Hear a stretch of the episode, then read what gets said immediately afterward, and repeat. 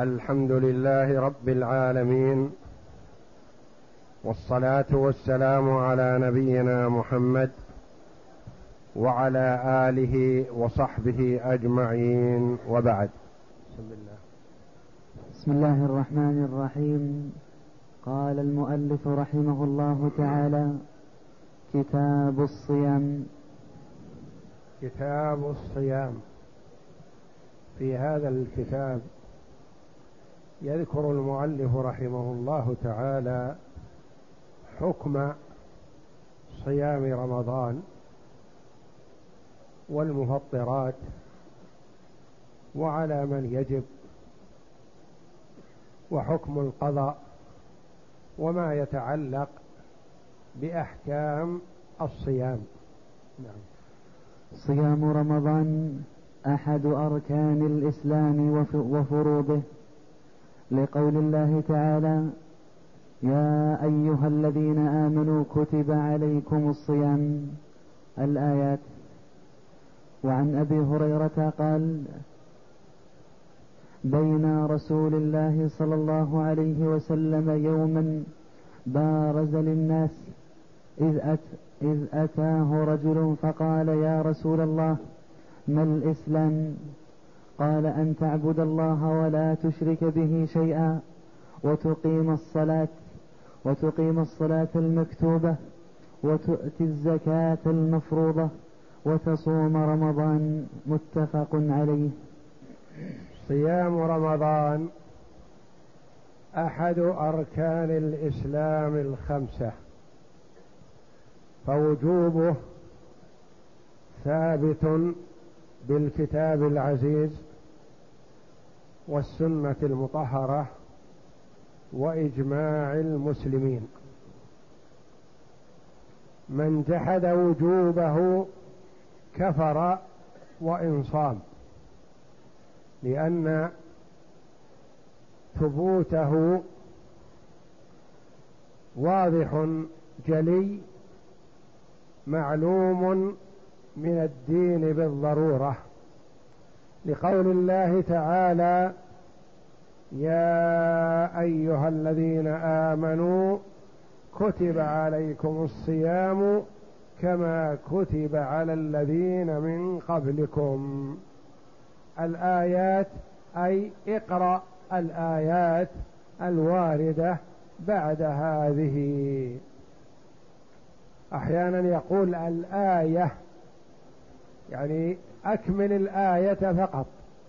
الحكم يتعلق بالآية يظهر من الآية فقط. واحيانا يقول الآيات يعني هذا الجزء من الآية وما بعده من الآيات في أحكام الصيام. فقوله جل وعلا كتب عليكم الصيام. كتب بمعنى فرض وأوجب عليكم. كما كتب على الذين من قبلكم كان مكتوبا على الأمم قبلنا وفي قوله جل وعلا كما كتب على الذين من قبلكم حفزا لهمم هذه الأمة بالتنافس في تأدية الصيام على أكمل وجه. لأن التنافس في الطاعات مطلوب ومستحب. السابقون السابقون أولئك المقربون في جنات النعيم. فيخبرنا جل وعلا بأن الصيام مكتوب على من قبل على من قبلنا. فانتبهوا لا تسبقكم الأمم السابقة. كما كتب على الذين من قبلكم لعلكم تتقون لأن في الصيام تحصل التقوى والإنابة إلى الله جل وعلا والإقبال إليه. والله جل وعلا رتب ثواب الصيام بأن جعله لا يدخله عد ولا حصر الحسنة بعشر أمثالها إلى سبعمائة ضعف إلى أضعاف كثيرة يقول الله جل وعلا إلا الصيام فإنه لي وأنا أجزي به. فإنه لي وأنا أجزي به. فيجزي الله على الصيام جزاء لا يدخله عد ولا حصر والصابر في نوع من أنواع الصبر الثلاثة يعطى أجره بغير حساب كما قال الله جل وعلا إنما يوفى الصابرون أجرهم بغير حساب.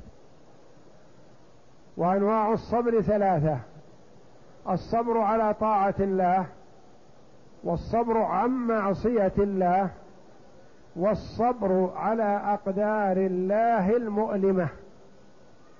وأنواع الصبر الثلاثة كلها موجودة في الصيام. صبر على طاعة الله في الصيام. صبر عن معصية الله فلا يتناول المسلم شيئا من المفطرات. صبر على أقدار الله المؤلمة الجوع والعطش. فتجتمع أنواع الصبر الثلاثة في الصيام والله وعد من صبر بنوع واحد من أنواع الصبر بأن يثيبه بغير حساب. كثير. وحديث أبي هريرة رضي الله عنه المتفق عليه يقول بين رسول الله صلى الله عليه وسلم يوما بارزا للناس يعني جالس مجلس عام. للناس عموما. إذ أتاه رجل فقال يا رسول الله ما الإسلام؟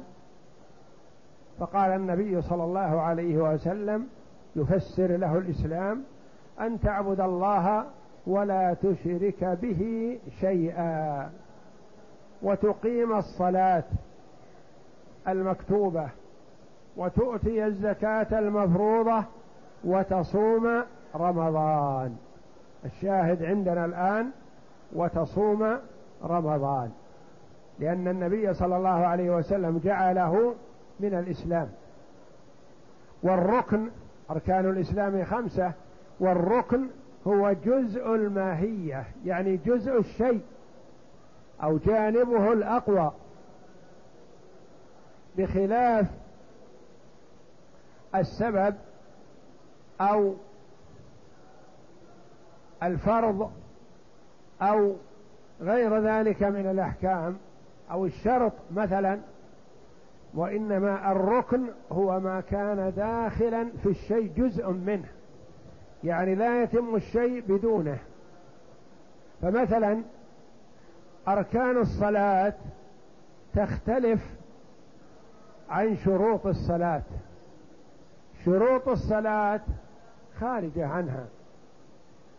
أركان الصلاة أجزاء في الصلاة. أركان الصلاة الركوع والسجود والقيام والقراءة هذه أركان الصلاة.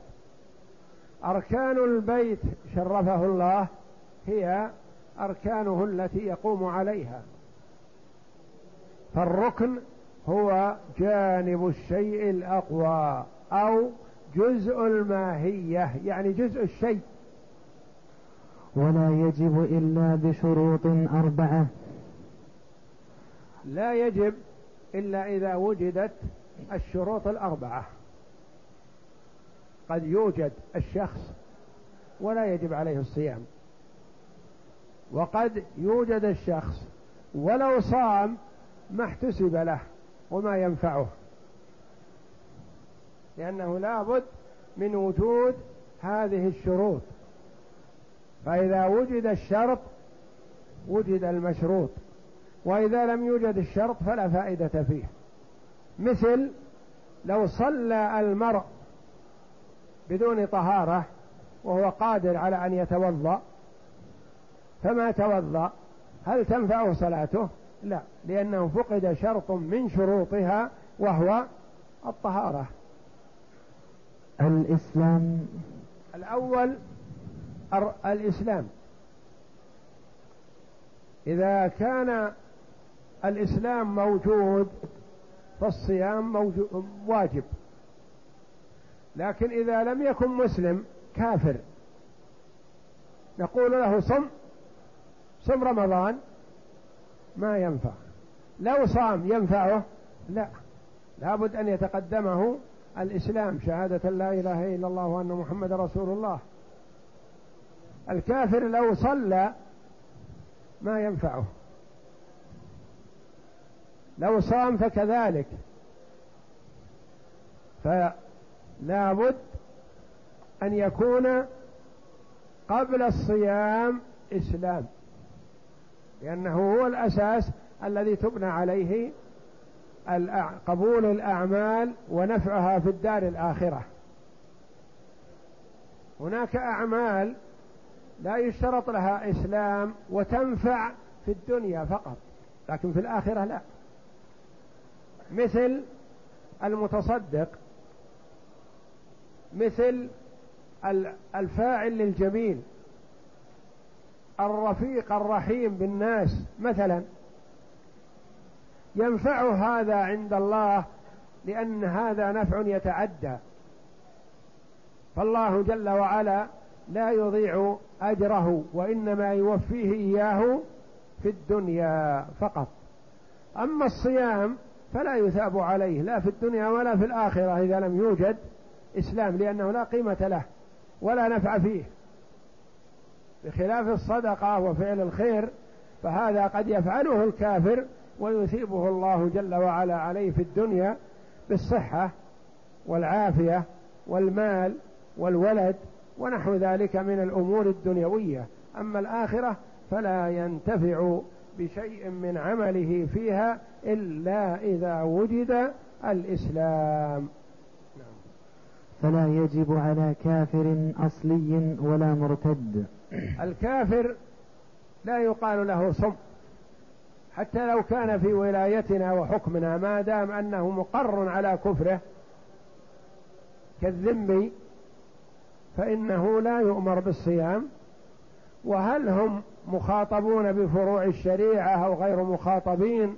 هذا محل خلاف بين العلماء.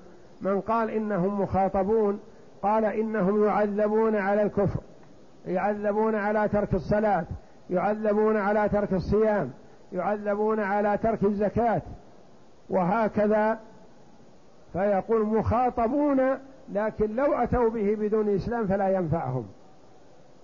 وش فائدة الخطاب؟ يقول إنهم يعذبون على تركه في الدار الآخرة. القول الآخر يقول هم غير مخاطبين لأنه مخاطب أولا وقبل كل شيء بالإسلام. إن أسلم خوطب بالأمور الأخرى لكن كافر نقول له صل أو نقول له صم أو نقول له حج لا. فلا ينفعه ذلك. والعقل أصلي كافر أصلي أو مرتد.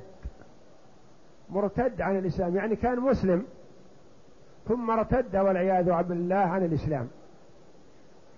ثم من الله عليه بالتوبة ورجع. رجع إلى الإسلام. يعني كان مسلم وصام رمضانات ثم ارتد عن الإسلام وهرب عنا. وإلا ما يجوز أن نقره ولا نتركه. هرب سنة سنتين خمس عشر ثم ندم وتأسف على ما مضى وجاء تائبا. وصام معنا الشهر الحاضر مثلا. ثم جاء يسألك يقول هل أقضي الصلاة والصيام أيام ردتي؟ أنا خمس رمضانات خمس سنين هربت. هل أقضيها؟ نقول لا. هذا الفائدة. يعني قولنا يجب على مرتد يعني ما نأمره بالقضاء. لو رجع وتاب وأناب فلا نأمره بقضاء ما فات. لأن الكافر لا يؤمر بقضاء ما فاته وهو في حال ردته واحد من الكفار. والعقل؟ الشرط الثاني من شروط وجوب الصيام العقل. إذا كان عاقل يدرك يجب عليه الصيام. غير عاقل ما يدرك. مجنون مثلا. أو سخيف العقل ما عنده عقل. كبير أو صغير. أو رجل كبير أو امرأة كبيرة ما يدركان. ما يدرك ما يعرف الليل من النهار ولا يعرف ولده من ولد غيره مثلا. هذا ما يجب عليه الصيام. ولا يقال أطعموا عنه أو يصم عنه أولاده أو أقاربه. ما دام فقد العقل فسقط التكليف. التكاليف الشرعية كلها منوطة بالعقل إلا الواجبات المالية. الزكاة إذا كان له مال مثلا. هذا المجنون له مال. فيجب أن يخرج زكاته وليه. وليه يخرج زكاة ماله. وأما الصيام فلا يجب عليه الصيام لا يصام عنه ولا يطعم عنه ولا يؤمر بالصيام أو يحبس حتى لا يأكل ولا يشرب لا. فالرجل الكبير مثلا الذي لا يدرك كان في رمضان مثلا وقيل له حنا نصوم صم معنا يقول نعم أنا صايم. ثم في الضحى يقول عطم ما أشرب. أو عطنا القهوة أو نحو ذلك. ما يؤاخذ هذا. يعطى الشرب ويعطى القهوة ويعطى كل شيء. ما يمنع من الأكل يحبس علشان يكمل صيامه. ما دام ما يدرك فلا يكلف الله نفسا إلا وسعها ويعطى ما يريد. يعطى الأكل ويعطى الشراب ويعطى ما يريد. ولا حرج في هذا لأن الصيام غير واجب عليه. فهو حكمه حكم الطفل الصغير.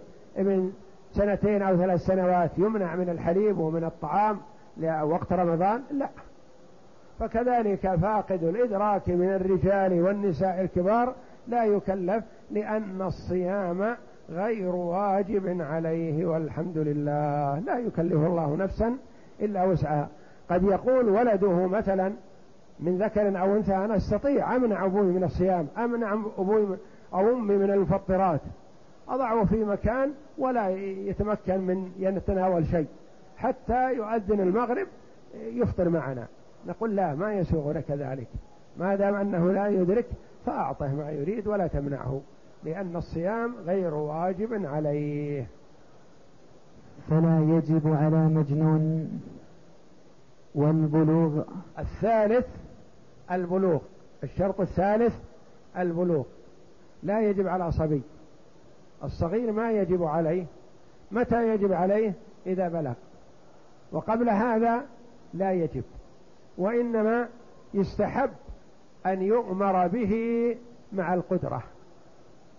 إذا كان مميز ويقدر يؤمر بالصيام.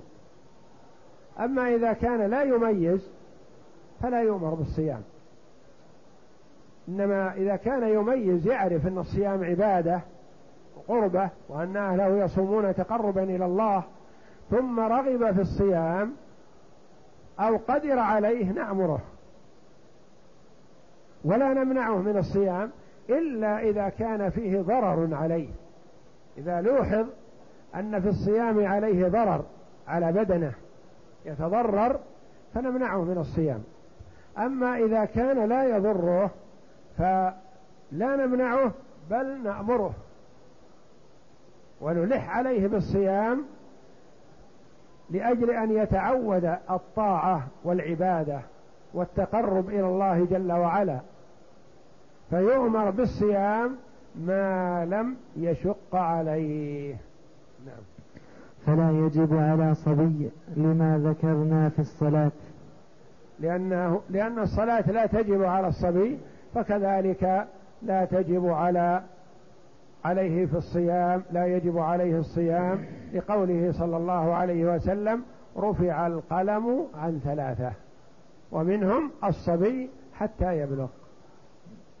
فما دام ما بلغ لا يجب عليه حتما وإنما يستحب أن يؤمر به. نعم. وقال بعض أصحابنا يجب على من أطاقه لما روى عبد الرحمن بن أبي لبيبة قال قال رسول الله صلى الله عليه وسلم إذا أطاق الغلام صيام ثلاثة أيام وجب عليه صيام شهر رمضان ولأنه يعاقب على تركه وهذا حقيقة الواجب.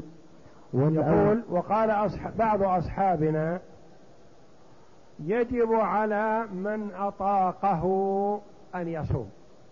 القول الأول لا يجب عليه حتى ولو أطاقه.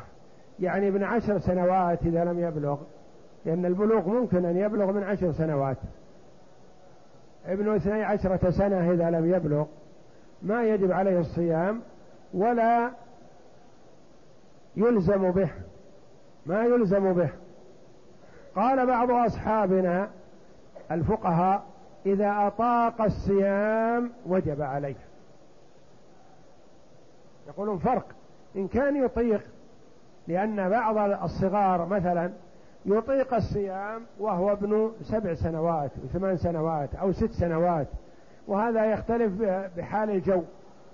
أحيانا يكون وقت الصيام في جو لطيف يمكن أن يصوم ابن ست سنوات وابن سبع سنوات وأقل من هذا.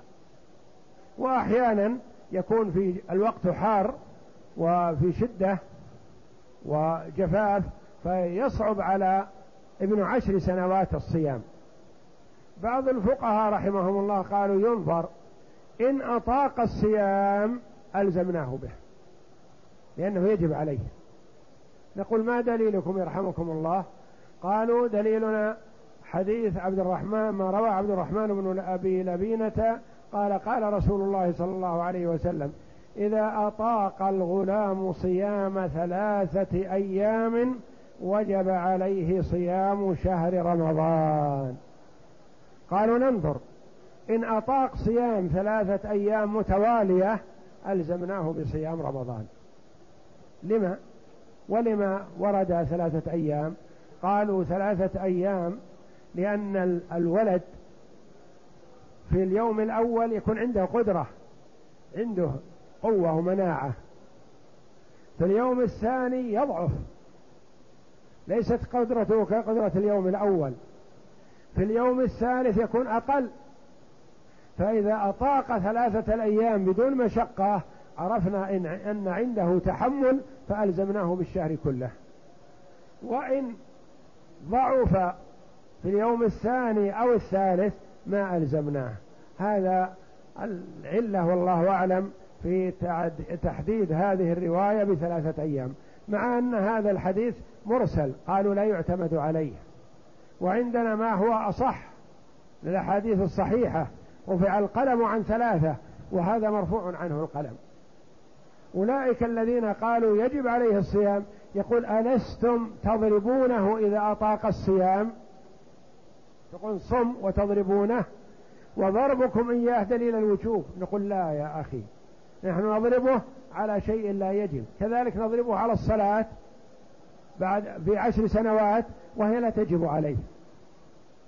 لا تجب عليه الصلاة إلا عند البلوغ. قبل البلوغ لا تجب عليه وإنما يجب على والديه أن يأمراه بها. يجب على الوالدين ولا يجب عليه هو. الوالدان إذا لم يأمراه بالصلاة لعشر سنين أثما وحوسب على ذلك. وقد يعاقبا في الدنيا بعقوق الولد وفسقه وبعده عنهما لأنهما أهملاه وأهملا أمر النبي صلى الله عليه وسلم. لكن لو أمراه ولم يأتمر فلا إثم عليه هو لأنه لا يحمل الإثم هو. والوالدان لا إثم عليهما لأنهما قاما بالواجب وهو الأمر. لكن إذا لم يأمرا أثما. والولد لا يأثم. نقول أمرنا إياه بالصيام أمر استحباب كأمرنا إياه بالصلاة.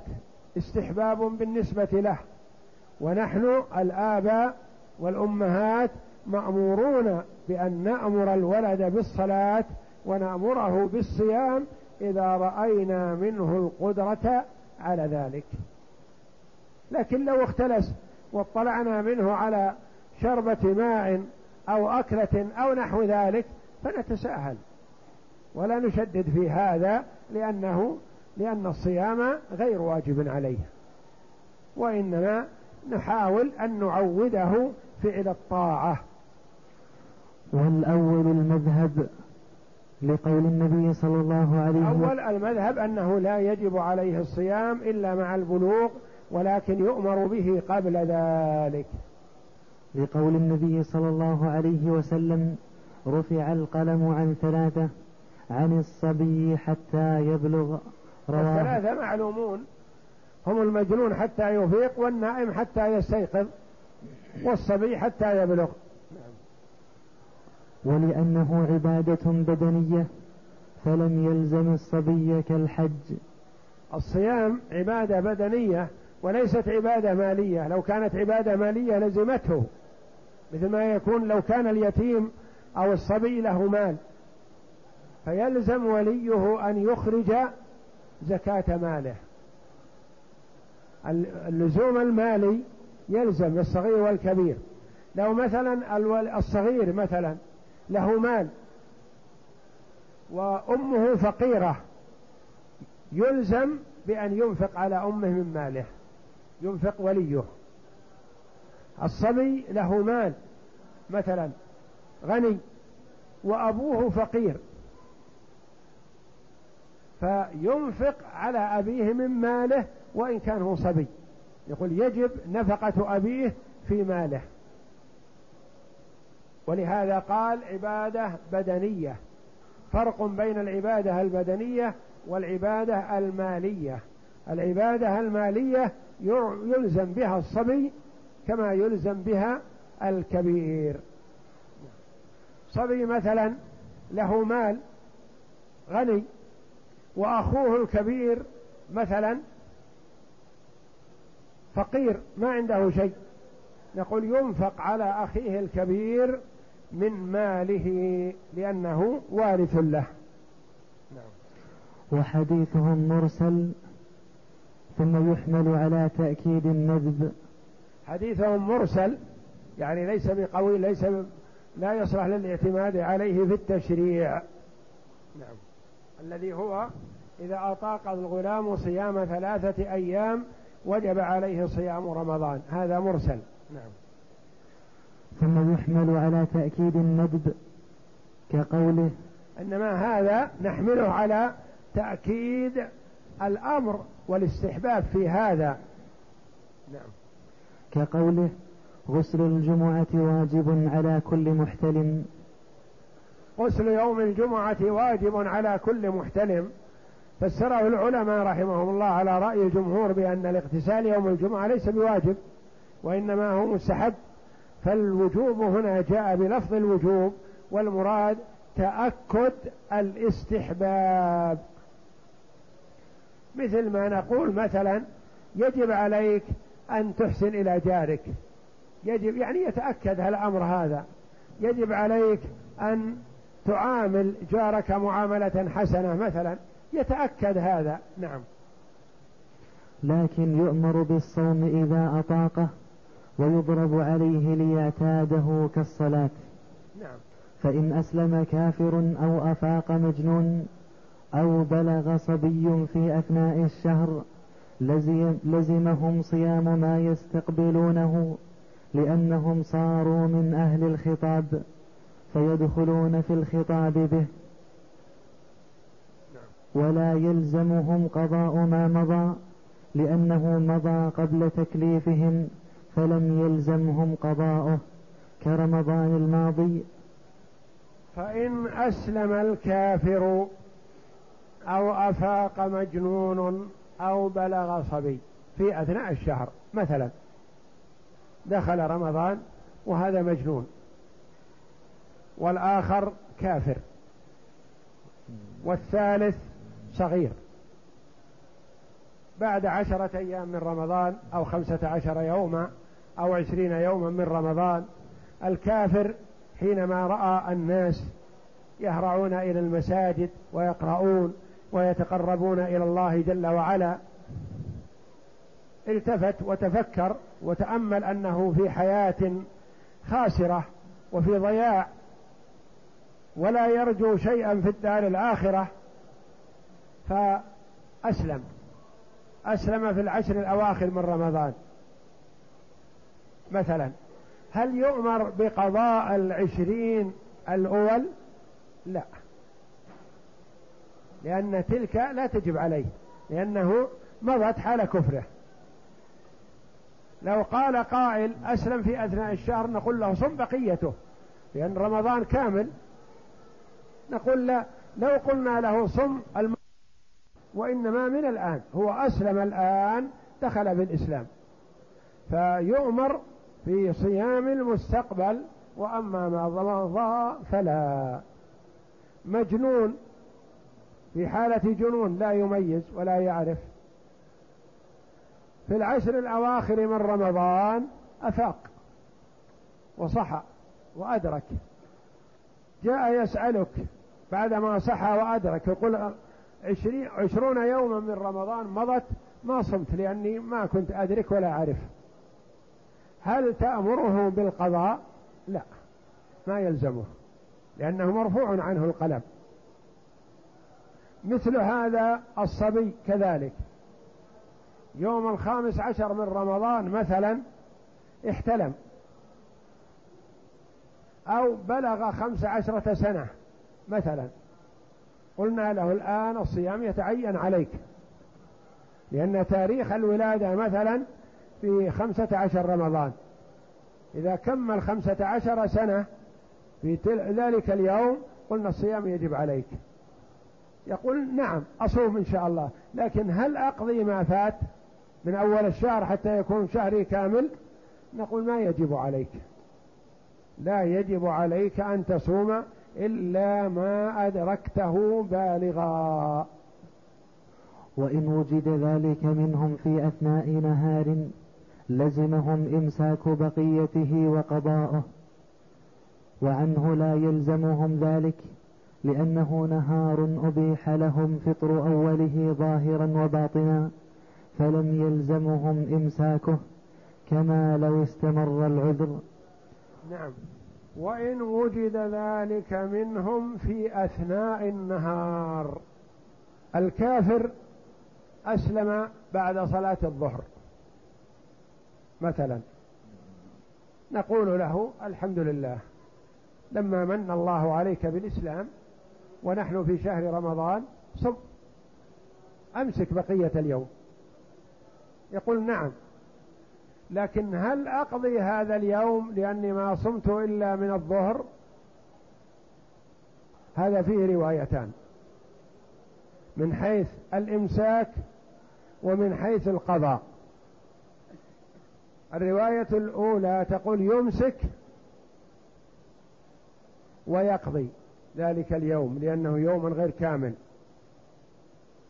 الرواية الثانية تقول لا قضاء عليه ولا إمساك.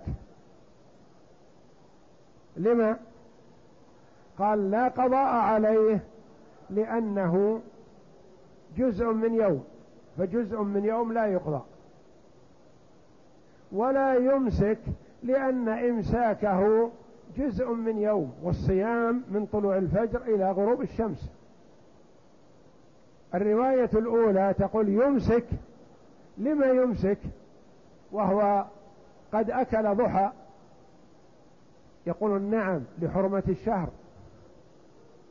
ما كل من أفطر النهار أول النهار مثلا يسوغ له الفطر آخر النهار لا. إذا أكل حينما يسوغ له الأكل مثلا حائض أو نفس أو مسافر أكل ضحى.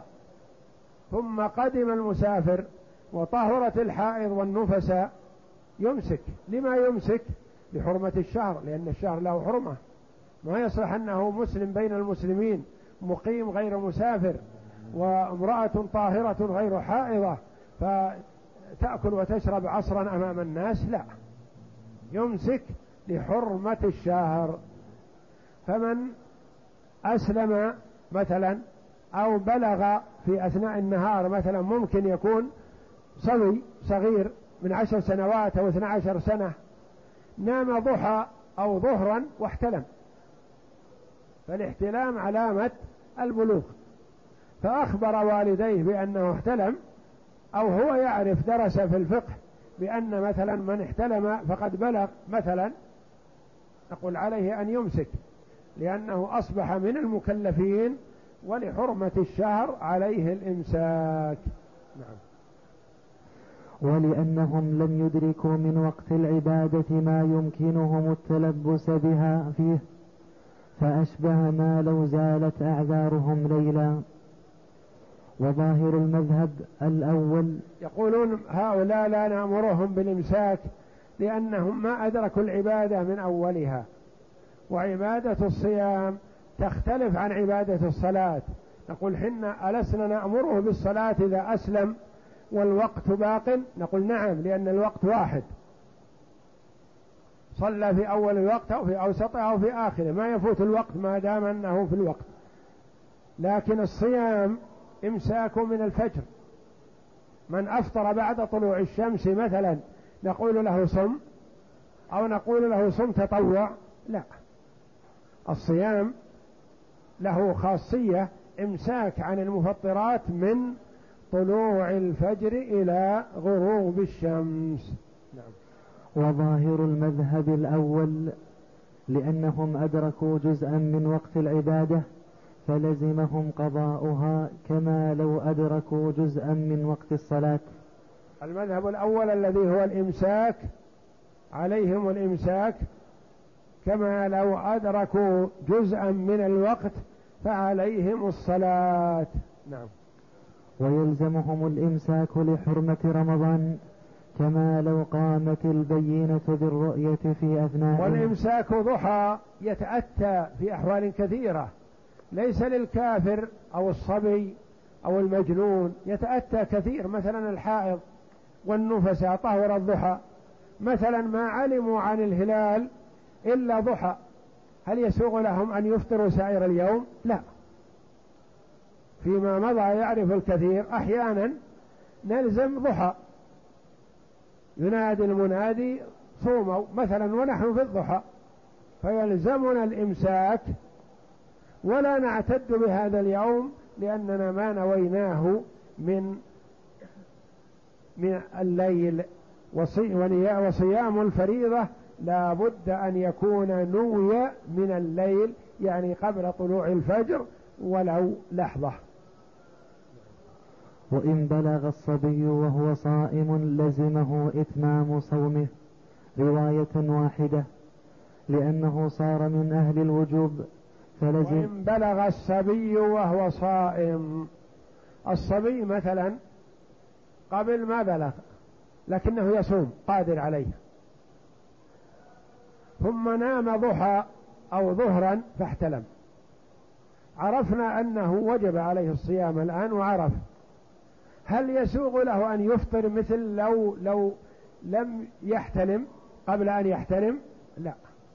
لأنه مثلا إذا صام الصبي أول الضحى من من الفجر مثلا لكن في الظهر عجز وأفطر ما عليه شيء لأنه ما يجب عليه الصيام. لكن هذا الذي احتلم في أثناء النهار يجب عليه الإمساك حتما لأنه أصبح من أهل الوجوب. نعم. رواية واحدة. نعم. رواية واحدة.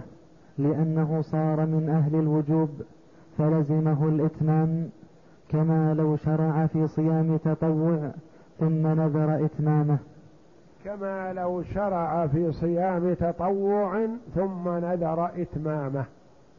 نعم. صيام التطوع المسلم إذا صام تطوعا فهو أمير نفسه. جاءه ضيف أفطر معه لا حرج.